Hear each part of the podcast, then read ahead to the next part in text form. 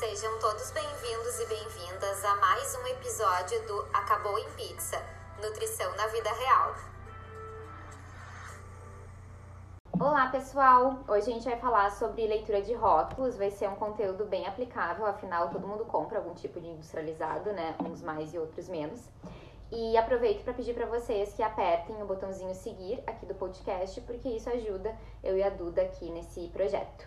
Duda, dá um oi para os nossos ouvintes. Oi, oi, gente. Baju, assunto é esse que é mais do que necessário, né? Assim como tu falou, quem nunca foi no mercado e ficou na dúvida, né, de qual produto comprar ou comprou uma bolacha, uma granola, um pão que diziam ser saudáveis e aí chegou em casa e viu que na verdade a propaganda não era tão verídica assim, né? Então, espero que esse episódio possa estar ajudando bastante o pessoal aí nas suas escolhas do dia a dia. Top. Então, primeira coisa importante da gente falar é que a base alimentar, na verdade, deve ser feita de alimentos que ou não tem rótulos, por exemplo, um cacho de banana, né, uns tomates, umas maçãs, ou que tem rótulos muito simples, como por exemplo de um feijão, né, que vai estar escrito na lista de ingredientes apenas feijão, ou então ovos, né, que vai estar escrito na lista de ingredientes apenas ovos. Dentro da, da classificação do Guia Alimentar vigente, eles são chamados de alimentos in natura, e isso vale então para carnes, ovos, verduras, legumes e frutas, ou minimamente processados, que vale para arroz, feijão, que são aqueles alimentos que passam por alguma etapa assim de secagem, né, de lavagem, mas não tem a adição de nenhum tipo de ingrediente. Então isso já nos mostra que a leitura de rótulos ela é menos importante do que a escolha por comida de verdade, que são esses alimentos maravilhosos. E assim como a classificação que a Ju comentou, a gente tem, tem também uma divisão de alimentos em processados e ultraprocessados. Quando a gente fala dos alimentos processados, estamos nos referindo àqueles que possuem adição de açúcar, sal, óleo, vinagre. E aí eles têm por objetivo, majoritariamente, aumentar o prazo de validade desse alimento. Então, nesse caso aí, entra um grupo dos alimentos, uh, entram os alimentos como frutas, legumes em conservas, carnes salgadas, pães, e aqui, por exemplo, pão francês, não aqueles pães que possuem diversos aditivos e ingredientes na composição, né? Já quando a gente fala dos ultraprocessados, são aqueles que enchem as prateleiras dos mercados. Então, seja com uma adição de proteínas, extratos, gorduras, assim também com adição de corantes, conservantes ou qualquer outra substância sintetizada em laboratório, né? Que isso a gente vê bastante. Então, são exemplos os mais diversos, como molhos, salgadinhos, refrigerantes, nuggets. Enfim, acho que alimento ultraprocessado é o que não falta, né? É, e todo mundo sabe quais são, é. sabem que eles de fato fazem mal. E é legal da gente falar dos pães, principalmente, né, Duda, que a gente já estava conversando antes de iniciar o episódio, que existem pães que vão ter uma composição super uh, tranquila, né? Então vai ter ali então farinha, fermento, açúcar e tal. E a gente vai ter outros pães, por exemplo, uma bisnaguinha, que já vai ter uma quantidade bem maior de ingredientes, inclusive a presença de gordura hidrogenada, que contém gordura trans, que faz mal de fato para nossa saúde. Então, pães é um mundo à parte, assim, onde a gente vai ter coisas boas e coisas ruins, né? E aí tem que fazer a leitura de rótulos. Até porque tem aqueles pães que duram duas semanas intactos, né? É incrível. Achem estranho, gente. se ninguém quer, se nenhum bichinho quer, porque não é muito bom. Uh, os alimentos processados e ultraprocessados devem então passar pela leitura de, de rótulo, né? Para que a gente consiga, a partir da oferta, escolher a melhor opção. Uh, depois de ver a validade dos produtos, né? Então seria a primeira coisa que a gente deve olhar para não comprar nenhum produto ou estragado ou que em breve vai estragar. O que a gente deve olhar é a lista de ingredientes. Ela é muito mais importante do que a tabela nutricional, que eu ainda vejo muitas pessoas apegadas à tabela e não lendo a lista de ingredientes. Então é a partir dessa lista que a gente vai conseguir separar os meninos dos homens, né? O que é bom do que não é, do que não é bom. E a tabela nutricional, gente, que as pessoas olham para as quilocalorias, né? Quanto tem de quilocaloria nisso aqui? E aí, ai, uhum. é pouco, vou comer. E não é bem assim, né? Exatamente. O ideal, então, é que essa lista de ingredientes ela seja composta apenas por nomes conhecidos, né? Coisas que a gente poderia ter em casa, como farinha, ovo, leite, açúcar, e não açúcar invertido, xarope de glicose, corantes, conservantes e coisas que têm nomes muito esquisitos que a gente não vai ter em casa para preparar um bolo, uma torta ou algo do tipo. Então a primeira dica é se tiver muitos nomes estranhos, volte duas casas e olhe para os concorrentes. E se tudo for ruim, desiste desse produto, né? Então, isso se aplica, por exemplo, a uma gelatina, que não tem gelatina boa no mercado, Total. né? Tudo com uma lista muito esquisita. Então, esses alimentos a gente deixa lá no mercado, a gente não leva para casa. Depois de ver, então, se os ingredientes eles são ok, é importante a gente ler a ordem de descrição desses ingredientes. Aqueles ingredientes que têm maior quantidade no produto, eles vêm antes, né? Vai reduzindo conforme a descrição a quantidade daquele ingrediente no produto. Então, por exemplo, se a gente pega um bolo e o primeiro ingrediente é açúcar ou o segundo já é açúcar, possivelmente é um bolo que tem uma quantidade grande de açúcar. O mesmo vale para farinha refinada, né? Quando a nossa intenção é comprar um pão integral, o ideal é que seja farinha integral como primeiro ingrediente e só depois a farinha refinada se esta estiver presente. Então a gente tem que ter esse cuidado também com a ordem de descrição desses ingredientes, tá? Uh, agora eu vou comparar alguns produtos que eu encontrei assim no mercado para a gente ter uma ideia de como muda, né, de marca para marca um mesmo produto. Então, por exemplo, molho de tomate, que é uma coisa super fácil de fazer em casa, mas eu, por exemplo, nunca faço. Eu sempre compro pronto, porque enfim, não gosto de fazer. Gosto de fazer um monte de coisa, mas não gosto de fazer molho de tomate. Aí eu amo fazer molho de tomate. então eu sempre compro pronto, né? E aí eu tenho as marcas que eu gosto e tal. Então eu trouxe aqui uh, duas marcas. A primeira é o molho tradicional de tomate orgânico da Greco. E a lista de ingredientes dele é tomate, cebola e sal. Então, coisas que a gente tem em casa, eu conseguiria fazer exatamente esse mesmo molho se eu quisesse, bastaria eu ter tomate, cebola e sal.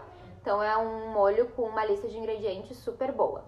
Depois, a gente tem o molho de tomate tradicional da marca Quero.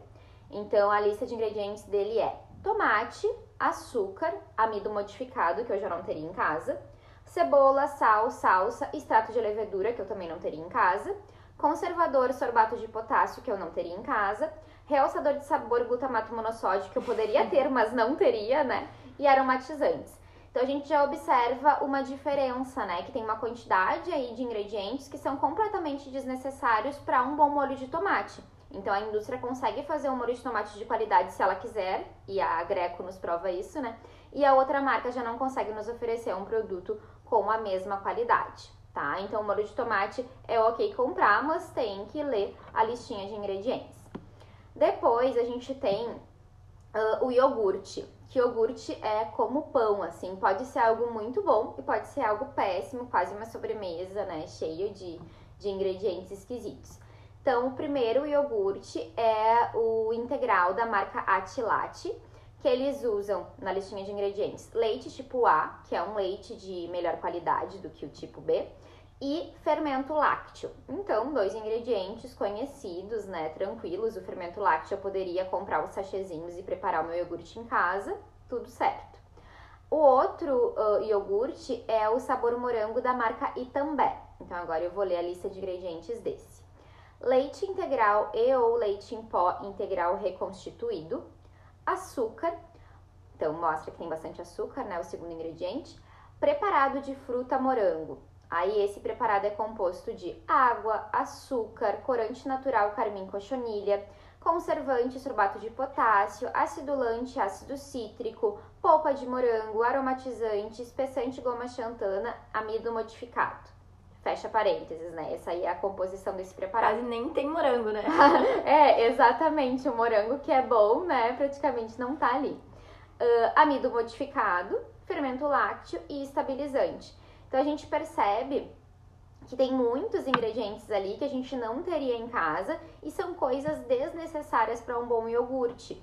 Então, se a gente quer uh, um iogurte de morango, a gente pode pegar um bom iogurte natural, como o primeiro que eu citei, moranguinhos picados, e aí se quiser adoçar, coloca um pouquinho de mascavo, um pouquinho de mel, e aí prepara um lanchinho muito mais nutritivo do que comprar um iogurte. E saboroso, né? É, muito bom. Um iogurte desses prontos, tá? Com essas listas de ingredientes esquisitas. E também vou falar aqui de chocolate 70% cacau, que é uma coisa que muitas vezes a gente coloca né, nos planos alimentares, porque é saboroso, é nutritivo e mata a vontade de comer um docinho. Mas também a gente tem chocolates uh, amargos 70% melhores e outros piores. Então, a primeira lista de ingredientes que eu vou ler é o chocolate amargo 70% da marca Lindt. A lista de ingredientes é massa de cacau, que então é a, a, massa do, da fruta ali, né? Açúcar, manteiga de cacau, que é a gordura do, do cacau, e vagem de baunilha bourbon. Chiquérrimo, né? Realmente tem baunilha. Então a gente vê que é uma lista só com ingredientes de verdade, né? Com comida de verdade. E o outro chocolate é um chocolate amargo, 70% da marca Arcor. Então a gente tem massa de cacau, açúcar, cacau em pó, manteiga de cacau, até aí tudo bem. E depois a gente tem gordura vegetal. Então, que gordura vegetal é essa, né? A gente não tem a informação da qualidade dessa gordura. Pode muito bem ser gordura vegetal hidrogenada, que é uma coisa que a gente não deseja, né? Aí também tem mais emulsificante, aromatizante, que a gente percebe que não necessariamente precisam ser utilizados, tanto que a gente tem o Lindt que não leva esse tipo de aditivo, tá? Não que todos os aditivos sejam ruins, mas a gente né, deve ser mais seletivo na hora dessas escolhas dos produtos industrializados. Então, isso é mais para vocês perceberem que existem diferenças realmente de marca para marca. E ter aquela consciência também, né, Ju? Então, ah, eu tô comendo um chocolate 70%, então ele é saudável. E ao invés de comer um quadradinho, tu vai comer a barra inteira porque ela é saudável, digamos assim. Quando na verdade não, né? Tá cheio de açúcar e gordura vegetal ali também. Então Exato. é importante se atentar a isso. E aí, se a gente consome uma grande quantidade de chocolate 70%, a gente pode estar consumindo uma grande quantidade é. de gordura hidrogenada, de gordura trans no dia. Então tem que ter cuidado mesmo. Uh, uma coisa que é bem importante de vocês cuidarem é não se deixar levar pelas alegações, né? Ai, sem açúcar, sem colesterol. Essas chamadas, elas nos impressionam tanto no primeiro momento, ainda mais se elas vêm acompanhadas de uma foto em que mostra um, um alimento bem assim, levinho, com uma cara de saudável, sabe? É. Assim, uma folha de alface bem bonita. Aí a gente já começa a achar que aquilo é tudo de bom, né? E a gente tem que desconfiar disso, porque geralmente é nesse tipo de produto que a gente pode ter umas enrascadas. Então não se deixem levar por aquela imagem legal e por essa chamada. Vão lá na lista de ingredientes para ter certeza do que você não está consumindo. Uma chamada que sempre chama muita atenção é sem açúcar e zero calorias. Mas tudo que não tem açúcar e tem sabor doce tem alguma coisa ali adoçando. Pode ser fruta, então, por exemplo, a gente tem as barrinhas da Love Hearts, que elas são adoçadas com tâmara. Super legal, então não tem açúcar, tem a tâmara para adoçar. Mas muitas vezes o que está adoçando ali é algum adoçante artificial, né? Que tem aí efeito controversos, coisas que a gente ainda precisa entender melhor, né, sobre os seus impactos na saúde humana. E a melhor opção é evitá-los, né, e não consumi-los. Então não é porque é sem açúcar que é necessariamente bom. Um bom exemplo disso é a Coca Zero, uma gelatina zero, né? Todo mundo sabe que não faz bem, né? Não é porque é zero que vai ser uma coisa uh, de fato boa. Uh, sobre ingredientes que devem ser evitados ao máximo, eu coloquei uma caixinha, né, no Instagram perguntando as dúvidas de vocês. E aí me disseram assim, aí, o que, que eu não posso comer? Que se eu ver que tem na lista, eu tenho que sair correndo. sair correndo é um exagero, né, gente? Mas assim, não, não estimularia de forma alguma que vocês consumissem produtos que tem ali na listinha de ingredientes. Xarope de glicose, que também pode aparecer como glucose ou xarope de milho, que é um tipo de açúcar que parece fazer mais mal para nossa saúde do que a própria sacarose, que seria o açúcar de mesa, né? Tem aí uma associação com esteatose hepática, com resistência à insulina, então é interessante da gente excluir da nossa alimentação, eles não têm nada de naturais, né? A frutose, de adição, então frutose em pó. Gordura hidrogenada, que também pode aparecer como gordura vegetal ou gordura vegetal hidrogenada Uh, glutamato monossódico, que é um realçador de sabor, então parece que quando a gente come alimentos que têm esse aditivo, a gente tende a comer maiores quantidades. Então existe aí uma relação com o glutamato e a ocorrência de obesidade, sobrepeso. E também corantes artificiais, que ou vou estar escrito corante artificial ou corante idêntico ao natural, que é uma forma de bonita, né, de chamar o corante artificial. É igual ao natural, então tá tudo bem. É, exatamente. Uh, e aí é difícil, assim, gente, a gente estender mais essa lista, porque, assim, são muitos aditivos, né? Então é realmente ter aquele comportamento de achar estranho ter tanta coisa, sabe? Bah, tá. tem muita coisa ali, então ah, é melhor eu ir para outra marca ou mesmo evitar esse tipo de produto, tá? Mas esses são os comuns e que eu diria, bah, se tem isso, não vai. É, e uma coisa que a gente tem que entender, né, é partir do pressuposto que a indústria quer que a gente compre, né? Então, ela, na maioria das vezes, vai tentar de todas as técnicas para nos enganar. Então, para que no final a gente leve o produto, seja colocando uma foto de uma folha de alface, uma coisa mais leve ou ah, idêntico ao natural, né? E uma coisa que acontece bastante é essa troca de nomes, que nem a Ju comentou, né? Então, que o ingrediente ele pode ser apresentado com outro nome. Então, assim como a Ju comentou sobre a gordura hidrogenada, que pode ser chamada de gordura vegetal ou de gordura vegetal hidrogenada, além de outros nomes, a gente pode acabar pensando, né? Ah, se a gordura hidrogenada é algo ruim, mas está escrito óleo vegetal, ah, então isso já é, já é melhor, ou no caso, menos pior, né? Quando na verdade é tudo a mesma coisa, assim. Então, isso é super importante. E aí um outro ponto é que todas essas gorduras elas estão no grupo das gorduras trans, né? E aí eu abro um parênteses que acredito que todo mundo saiba, mas quando, quanto mais longe a gente ficar da, das gorduras trans, melhor para nossa saúde. Então, se um alimento diz que não possui gorduras trans, mas na sua composição relata alguns desses nomes, já liga de novo aí o sinal de alerta. E aí vocês podem perguntar assim, tá, Duda, mas como que é possível isso? Assim, os alimentos eles não passam por uma fiscalização? Sim, Porém, as regras de rotulagem aqui no Brasil, elas permitem que sejam omitidos até 0,2 gramas dessa gordura nas informações nutricionais. Ou seja, quando um, produ um produto ele pode conter 0,2 gramas desse nutriente por porção e dizer bem grande né, na embalagem que a indústria adora fazer isso, aí zero gorduras trans. E aí, na verdade, não, né? E o que acontece para as empresas burlarem esse sistema, digamos assim, é reduzir o número da porção. Então ninguém compra o pacote de bolachinha recheada e come só três unidades, né? Que geralmente é o valor da porção. A chance da gente comer meio pacote ou até um pacote inteiro, ela é super alta. Então fica uma dica aí, né? Então lê a quantidade da porção e também se atentar à gordura trans, porque se ela diz zero gordura trans e tem alguma dessas gorduras na parte de ingredientes, é porque ela tem sim gordura trans, né? Então fica super aí o ponto de alerta. Outra coisa também super importante, que além de saber ler a lista de ingredientes, como a gente comentou até aqui, é importante também que a gente entenda como que funciona a tabela nutricional. Então, ali onde a gente vai encontrar quais são os nutrientes e as suas quantidades presentes, então, sejam eles os macronutrientes, ou seja, carboidrato, proteína e lipídios, como também os micronutrientes, né? Então, fibras, sódios, vitaminas, entre outros micronutrientes que podem aparecer ali, né? Então, além disso, na tabela também aparece a porção e o valor, o valor calórico presente. Então, é a coisa que o pessoal mais se atenta, né? Ai, quanto caloria tem isso aqui? Só que vale ressaltar que o valor calórico ele é resultante da soma dos macronutrientes. Então, é importante ver de onde está vindo essas calorias, né? Pô, tá cheio de lipídio aqui. Provavelmente a caloria que tem ali, ela tá mais alta por conta do lipídio, mas ah, o valor de proteína e carboidrato está mais alto do que o lipídio. Ah, então provavelmente o valor calórico que está ali é referente a isso, né? Então tá um pouco mais atento à quantidade de lipídios, carboidratos e proteínas do que de fato só o valor de quilocalorias que aparece que aparece no rótulo.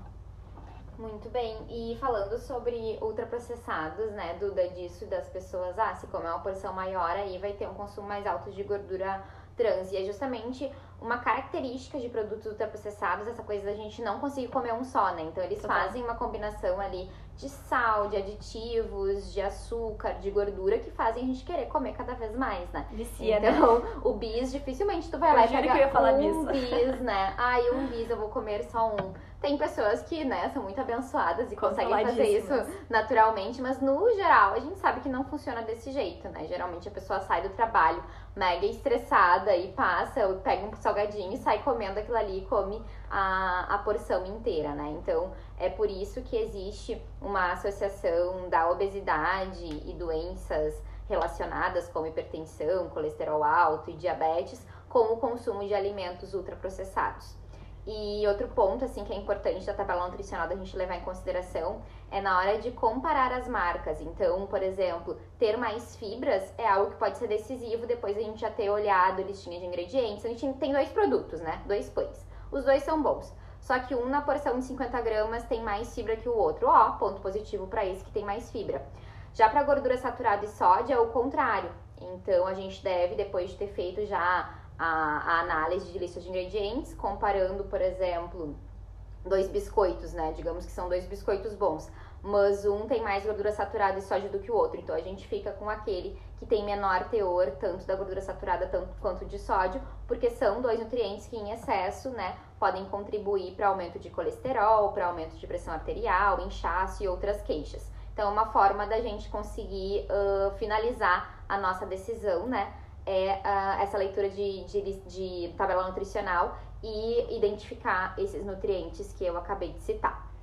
Uh, e para finalizar, gente, assim, me pediram um passo a passo, né? Tá, Ju, o que, que eu devo fazer, o que, que eu devo olhar uh, para conseguir decidir qual produto eu vou levar no super. Então, primeira coisa é preferir alimentos que não tenham rótulos, como eu falei no início do episódio, né? Então, bananas, carnes, ovos, uh, couve, tomate, enfim ou que tenham rótulos muito simples. Então, essa é a melhor orientação desse episódio, né? Tá. É que a gente prefira estes alimentos. Depois, outra coisa que a gente deve fazer é olhar a validade para não co comprar produtos estragados e nem que estejam a vencer em breve. Depois a gente vai ler a lista de ingredientes e vai optar por aqueles que têm uh, uma lista de ingredientes mais com comida de verdade, né? Com ingredientes que a gente reconhece. E depois a gente vai para a tabela nutricional e aí faz aquela comparação de marca para marca, certo? Então esse é o passo a passo na hora do super. E não esqueçam de, de óculos, né? Eu, por exemplo, sou super cega, tenho que levar meu, meu óculos pro super, porque senão não tem condições. Importante. Melancia quente. Para quem não sabe, melancia quente é aquela que tá sempre pronta para fazer mal para alguém. Risos. Então, nesse quadro, a gente traz uma notícia ruim, um desserviço no campo da alimentação e da nutrição. Então, gente, melancia quente de hoje é sobre influencers que estimulam o consumo de suplementos e fitoterápicos através de publicidade não sinalizada, né? Com o discurso de que foram beneficiadas, ai, minha pele melhorou, né, o meu melasma melhorou, eu tô com menos apetite. E na verdade são pessoas que são super jovens, então jovens vão ter uma pele, né, uh, geralmente mais com menos manchas, enfim, né. E, e, usam filtro ainda por cima, e mesmo assim acabam tendo esses relatos. Então, da gente conseguir uh, entender que existe ali uh, um, um trabalho, né, que não está sendo uh, devidamente descrito pra gente, olha, isso aqui eu sou paga para falar bem desse produto, né? E a gente acaba sendo enganado por essas chamadas. Então, uh, não é algo de genuíno, né? Que a pessoa realmente, bah, usei esse produto, ele é fantástico e tô aqui indicando. Na melhor das hipóteses, quando a gente usa uh, suplementos fitoterápicos sem a devida indicação, a gente está perdendo dinheiro, né? E na pior das hipóteses, a gente pode ter um problema de saúde. Então, realmente não vale a pena a gente se deixar levar por essas propagandas enganosas. E agora também tem vários nutricionistas que estão mais presentes na rede social, né? Então, ao invés de seguir um blogueirinho, quem sabe talvez tu vá seguir a tua nutricionista ou alguém que tu conhece que sabe que tem embasamento teórico e também prático, né, para conseguir estar tá indicando aquilo, aquilo ali.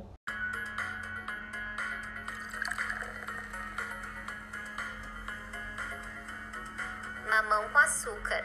Mamão com açúcar é uma coisa fácil, leve, gostosa. Então, nesse quadro do programa, a gente traz uma notícia boa, um serviço interessante que a gente tenha contemplado no campo da alimentação e da nutrição. E o Mamão com Açúcar de hoje é o episódio A Comida ao Redor do podcast Prato Cheio. Tá muito legal, eles falaram do papel do ambiente nas nossas escolhas alimentares, assim, então, por mais que a gente saia de casa, né, num dia corrido com a intenção de se alimentar bem, a gente pode em algum momento se deparar, né, com algum local onde não tem comida boa pra gente uhum. comprar, né? Se a gente pensa, por exemplo, num metrô, dificilmente se a gente tá esperando o metrô chegar, a gente vai ter acesso a uma comida fresca, né? A gente vai ter acesso a pastelina, pirulito e coisas do tipo. Então, dessa influência do meio, né, nas nossas escolhas. Então, assim, vale muito a pena escutar. Isso é uma coisa muito louca. Eu tava no, na rodoviária esses dias, indo pra Gramado. E aí eu me deparei, assim, fui comprar uma água e não tinha nenhuma opção de coisa saudável, assim. Ai, barrinha de cereal, aquelas cheias de açúcar. Que é melhor Salgad... comer choquito, então, é, né? Salgadinho, bala. Eu fiquei, nossa, como as pessoas influenciam, né? Ou até mesmo caixa do mercado. Sempre tem bala no caixa do mercado, então é um bombom, assim. Então a pessoa tá indo pro mercado, tá indo pro caixa. Ah, eu vou colocar dois bombons aqui pra semana, assim. Então, esse meio de fato nos influencia, né? Tô, uhum. Já fiquei ansiosa pra escutar o podcast aí. Total, né? Influencia muito. E aí, junto com a mão de açúcar de hoje, eu queria trazer uma informação em relação a algumas mudanças, então, depois de muito tempo, resistência das empresas que estão para acontecer nos rótulos uh, de alimentos aqui no Brasil. Então, em outubro do ano passado, foi, foi aprovada uma nova norma que visa trazer maior clareza e legibilidade fazendo então com que o consumidor, que o consumidor escolha de uma forma mais consciente os seus alimentos, né? Então, a partir do ano que vem aí já vai ser possível ver algumas adaptações das empresas em relação às embalagens, em que os produtos que vão ter alto teor de açúcar, sódio e gordura, eles vão precisar ser sinalizados. E aí, como que vai ser essa sinalização? Vai ser por meio de uma lupa dentro de umas caixinhas brancas ou pretas, tá? Então, vai estar ali na cara do produto, ai, produto rico em sódio, rico em gordura, rico em açúcar. E aí, enfim, a gente vai conseguir ver isso de uma forma mais fácil. Uh, além disso, também na tabela vai entrar mais uma coluna, trazendo então informações nutricionais em relação a porções de 100 gramas. Então, vai ficar muito mais fácil, né, pra gente estar tá comparando os alimentos. Então, ah, antes um pão tinha uma fatia de 25 gramas e o outro tinha 35 gramas.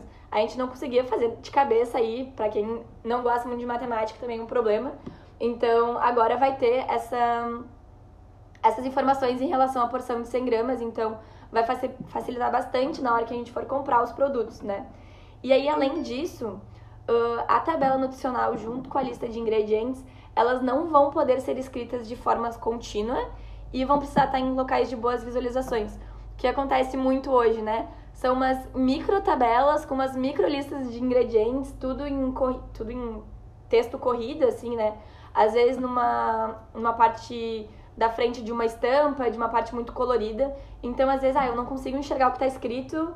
Ai, tá, tudo bem, deve ser bom e vou levar pro caixa, né? Então, isso também vai ajudar bastante, assim. E aí fica, né? Não quer dizer que, ah, eu nunca vou comprar um chocolate. Mas que eu compre com a consciência de que eu sei que não é um produto tão bom, né? Então, uma coisa que eu sempre escutei muito, assim, as bolachinhas Nesfit. Ai, é fit, é boa, tem um trigo ali na frente, tem uma coisa saudável. Acho que vale muito mais a pena e é muito mais prazeroso comer três bolachinhas recheadas do que um pacote inteiro de Nesfit, né? Então é importante a gente estar atento a isso. E por hoje era isso. Espero que a gente tenha conseguido ajudar a facilitar o entendimento em relação aos rótulos e que vocês consigam estar colocando aí na prática uh, essas dicas que foram dadas, né? Então, meu Instagram é Duda Bauer, Duda Underline Bauer, com dois As na parte do Duda. E aí, qualquer dúvida é só me chamar. Feito, então. Muito obrigada, pessoal. A quem escutou até aqui, a gente fica muito feliz. e para me encontrar no Instagram é arroba NutriJuliaLor e o meu site é gilalorenzon.com. Beijos! Beijos!